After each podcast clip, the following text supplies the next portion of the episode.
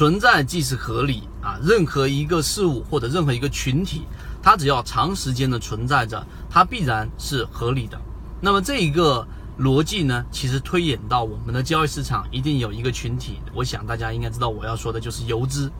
那么我想问问大家，你认为游资它自己所存在的一个根本性的技能是什么？那么今天我们就用3分钟给大家聊一聊这个话题。首先，对于游资来说，他们一定是这个市场里面我们说最神秘的，并且他们也是备受尊重的，因为他光靠自己的能力，然后从市场的草根做到大户，做到我们说大的一方游资，这完全凭借的是个人的能力。那他们存活的标志性的技能是什么呢？很多人误以为是他们是短线客高手，他们是泯灭人性的，人性弱点在他们眼前简直不堪一击，甚至是没用东西的这一种群体。那么实际上他们真正的很看重游资吗？我引用过很多的，在游资思维笔记里面很多的一方游资的原话，几乎都重叠出了一句话，就是我一般不怎么用技术分析。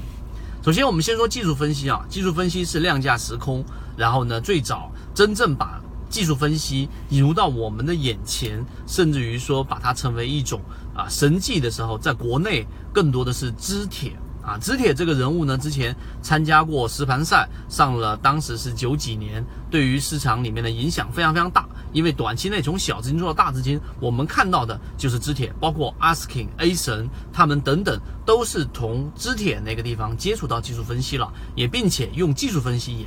也开始去挣到了一大波的一个利润，这是技术分析。但是为什么演化到了现在的环境，很多人不怎么去看我们所说的技术分析，或者说它不是首要的权重了呢？那么最根本的原因是市场的规则变化了啊，以及我们市场的完整性变化了。更多的还有就是我们前一段时间开放了 QFII 境外资金的这些限额和很多的条件限制，让更多的资金从境外能够投身到 A 股市场。因为所有的境外资金都知道 A 股市场它有很大的这一种投资性，那包含着我们说深港通、沪港通等等，这一系列的都是把外围的这些专业化的资金引流到了我们 A 股市场。那么好，这种杂糅的环境之下，那么实际上就得出了我们要了解市场资金的这一种取向。他们取向于我们说，首先一定是要有一定的基本面，也就是它一定要有一定的价值在，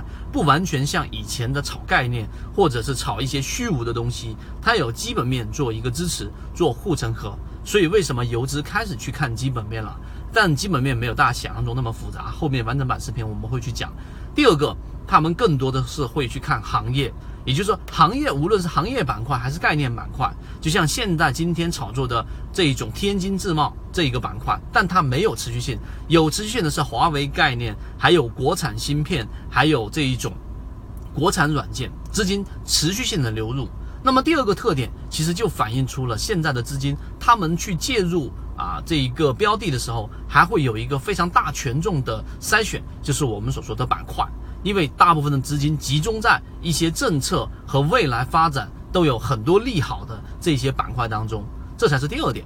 第三点，他们就会去关注到人气，也就是龙头、龙二、龙三，这一个龙头板块能不能引领市场，龙头个股能不能引领龙头板块，这些都是游资深入的概念。最后一点才到真正的技术分析，而技术分析呢，其实他们那句话已经说明了。所以我用3分钟给大家描述完之后，大家就清楚这个才是 A 股市场的特点。它既具有我们原来的 A 股特色，炒作概念、炒作热点，同时又容纳了外来的这一种正规军，这一些我们说正向资金对于基本面的要求，对于护城河的要求。